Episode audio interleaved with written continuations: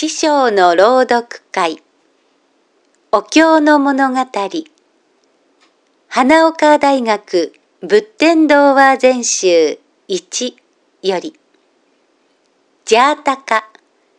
笑っているような目。1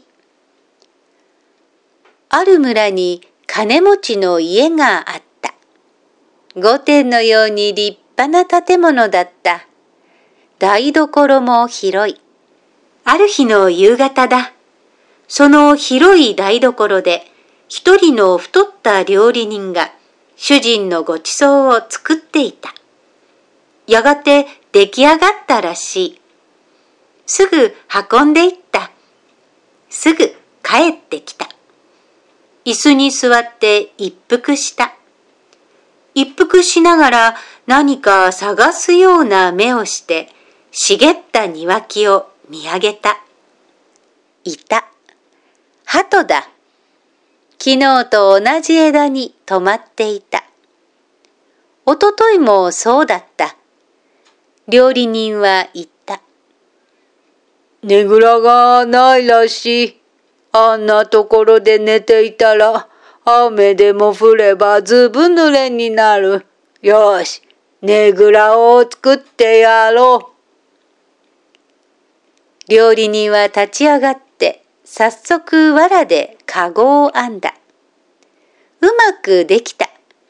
軒先に吊るした。それから笑っているような目をして鳩に呼びかけた。今晩からここで寝るがよい。ゆっくり眠れるよ。なーに、遠慮はいらん。そうしてもらった方が、わしも気がかりがなくていいのだから。2鳩は喜んでわらかごを自分のねぐらにした。人間の優しい言葉や親切な素振りほど当てにならないものはない。うっかり気を許すと、そいつがたちまち恐ろしい罠になり、ひっ捕らえられて焼き鳥にされてしまう。だが鳩は料理人を少しも疑わなかった。笑っているようなあの目は、そうしようと思っても到底そんなひどいことのできない目であることが分かったからだ。焼き鳥を平気でむさぼり食べる人間の中でこんな人は珍しい。少しも疑わなかったので、鳩はぐっすりと眠ることができた。何でも信じて少しも疑わずにいられるほどに幸せなことはない。朝が来た。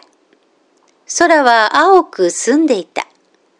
ひんやりとした風が庭木の葉っぱをさよさよと動かしていた。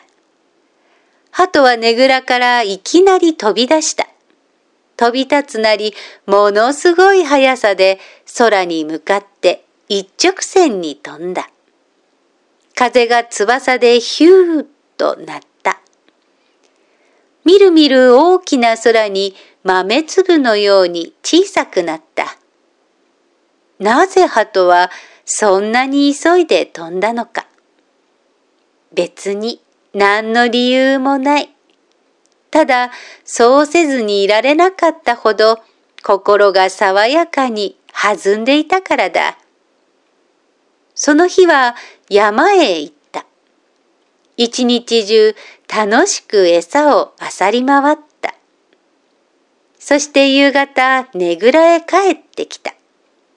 忙しそうにごちそうを作っていた料理人は、鳩がわらかごに入るのをちらっと見た。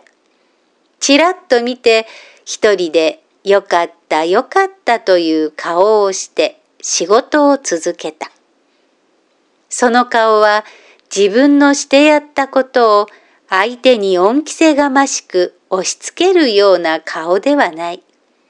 したことさえケロッと忘れてしまっているらしい。そんな顔だった。鳩は毎日毎日をありがたいと思って暮らした。3ある日のそれも夕方だった。どこからか一羽のカラスが飛んできて庭木に止まった。すると台所から料理人の作っている美味しそうなごちそうの匂いが流れてきた。カラスは癒しい目つきをして台所を覗き込みながらつぶやいた。なんとかしてあんなごちそうにありつけないものだろうか。あんなごちそうを腹いっぱい食べられたら死んでも構わない。バカなことを言うやつだ。もちろん、そんなことを言うやつは人間の中にもたくさんいるけれど。曇っていた空から雨がポツポツ落ちてきた。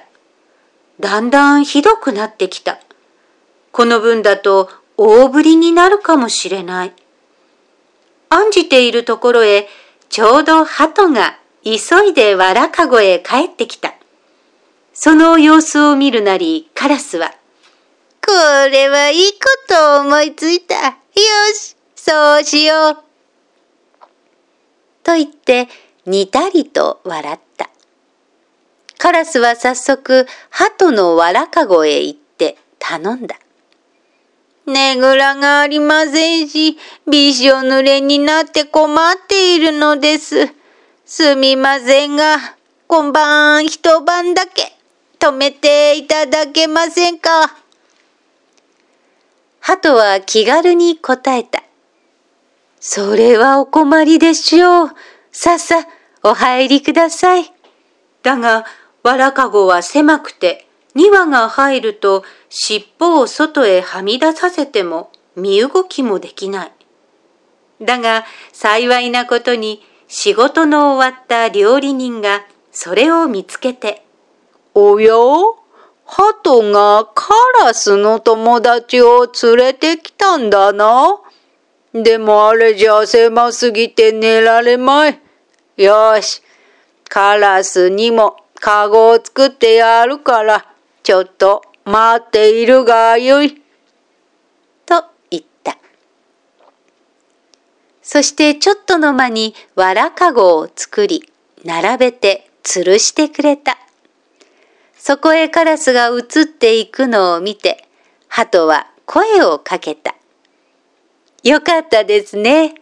そこをあなたのねぐらにしなさい。明日はたくさん餌のある山へご案内しますよ。はい。よろしくお頼みいたします。カラスはわらかごの中へ引っ込むと、またにたりと笑ってつぶやいた。ふん、うまくいったわい。ここによれば、明日にでも、あのごちそうにありつけるかもしれない。4. あくる朝、鳩が目を覚ますと、カラスがうんうんとうなっていた。鳩はびっくりして、どうかしたのですか？と聞いた。急に腹が痛くなったのです。楽しみにしていましたが、あなたと一緒に山へはとても行けません。一人で行ってください。薬でも探してきましょうか？カラスは慌てて元気な声になって言った。いいえ、いいのです。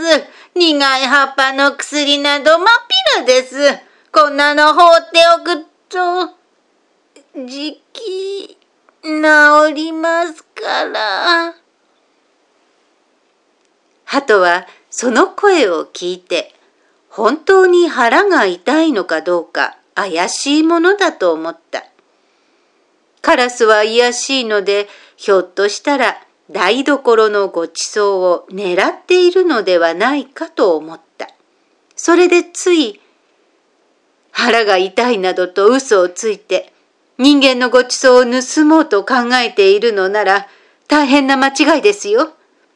ことに、ご恩を受けたあの料理人の作ったものを横取りしようなどと思っているのなら、と言ってしまった。めそうもない。そんなこと、私が企んだりするものですか。本当に腹が痛くて困っているのです。鳩はそんな風にカラスの言うことを疑っている自分が嫌でたまらなかった。どこかでカラスはずるいやつだと決めてかかっているものが確かにある。そいつがいけない。言われもないことだ。それなのについカラスの言うことを疑って考えてしまう。やめよう。なぜ素直に聞いてやれないのか。鳩はぐっと唾を飲み込んで言った。そんなら仕方がありません。今日は一人で山へ行ってきます。大事にしてくださいよ。鳩はいきなり空に向かってありったけの力で一直線に飛んだ。そんなに飛んだのはしぶとくまとわりついてくる疑いの心を払いのけるためだった。5ねぐらの中でカラスはまたもやにたりと笑った。もうこっちのものだ。昼ご飯の頃まで待ってうまくやってやろう。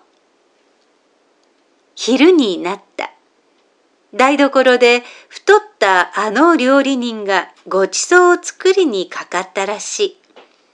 美味しそうな匂いが漂ってきた。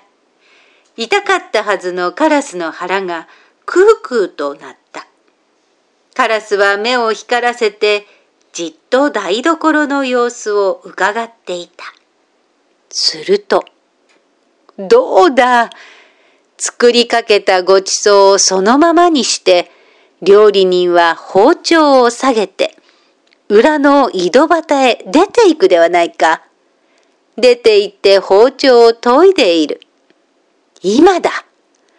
カラスは慌てて窓から台所へ飛び込み、ごちそうの上へバサッと降りた。その拍子にそばにあった皿が崩れてガチャガチャっと大きな音を立てた。およ？何かな急いで台所へ引き返してきた料理人はカラスを見つけると、この野郎何をしやがる？せっかく作った主人のごちそうをめちゃくちゃにしやがって。と言うなり、逃げようとするカラスを素早くひっ捕まえた。料理人は顔を真っかにしてカンカンに怒っていた。カラスを掴んだ手がブルブルと震えていた。目が座っていた。どうするか見ていろと叫んだ。叫んだかと思うと、右手がまるで機械のように早く動き、カラスの羽をパッパッパッとむしり始めた。たちまちのうちにカラスは丸裸になってしまった。丸裸になったカラスの醜い格好は見られたものではない。醜いというよりも寒々とわびしい。だが料理人の怒りはまだそれぐらいでは収まらないらしい。そばにあった塩水の壺の中へみすぼらしい哀れなカラスをザブッと放り込んだ。カラスは泣き叫んだ。痛いよ痛いよ六夕方、ねぐらへ戻ってきた鳩は、井戸端を見てドキッとして急いでそばへ飛んでいった。丸裸になったカラスの体に井戸水をかけて料理人が洗っていたからだ。一体どうしたのですか？弱々しい声を出してカラスは訳を話した。やっぱりあんたは。鳩は厳しい顔をしてカラスを睨んで冷たく言った。そんな目に遭うのが当たり前だ。悪いことをすれば必ず罰が当たるに決まっている。そうです。みんな私が悪かったのです。殺されてもいいのに、この方は塩水の中でぐったりしている私を助け出し、こうして井戸水で洗ってくれているのです。すると料理人はそっと口を挟んだ。いや、いつも気をつけていますのじゃが、ついカッとしまして、恥ずかしいことをしてしまいましたわい。気がつくのが遅かったら、住んでのところでカラスを殺してしまうところでしたよ。よく考えてみますと、悪いのは、ごちそうを盗みたい心を引き起こさせるような隙を作ったわしの方じゃと言えますでな。それなのにいい年をして自分のこととなるとムカムカっとして思わずこんなひどいことをやらかしてしまい本当にすまんことで堪忍してくださいよ。羽が元通り生え揃うまでわしが世話をさせてもらいますでな。そう言って頭を下げた。鳩ははっと胸を打たれる思いで料理人の顔を見つめた。こんな人がいるのだ。カラスの犯した罪を憎むことは誰にでもできる。もちろん、カラスのしでかした盗みを悪くないというのではなく、それをもっと大きなところから自分の罪と受け取って、こんなにさらりと謝れる者はどこにもいない。自分はどうだ？話を聞いただけで、それ見たことかと言わぬばかりに言葉つきさえ変えてカラスを睨みつけていたではないか。自分もあんな目をしたい。自分だけではない。誰も彼もがあんな目になれたらどんなにいいだろうか。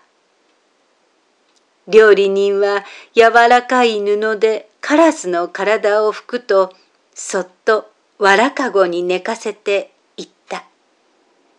ゆっくり休みなされ。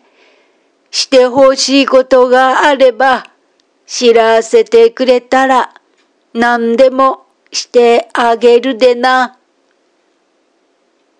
鳩も急いで自分のねぐらに飛び上がると明るい声でカラスに言った。用事があったらあの人に知らせるよりもそばにいる私に言ってくださいよ。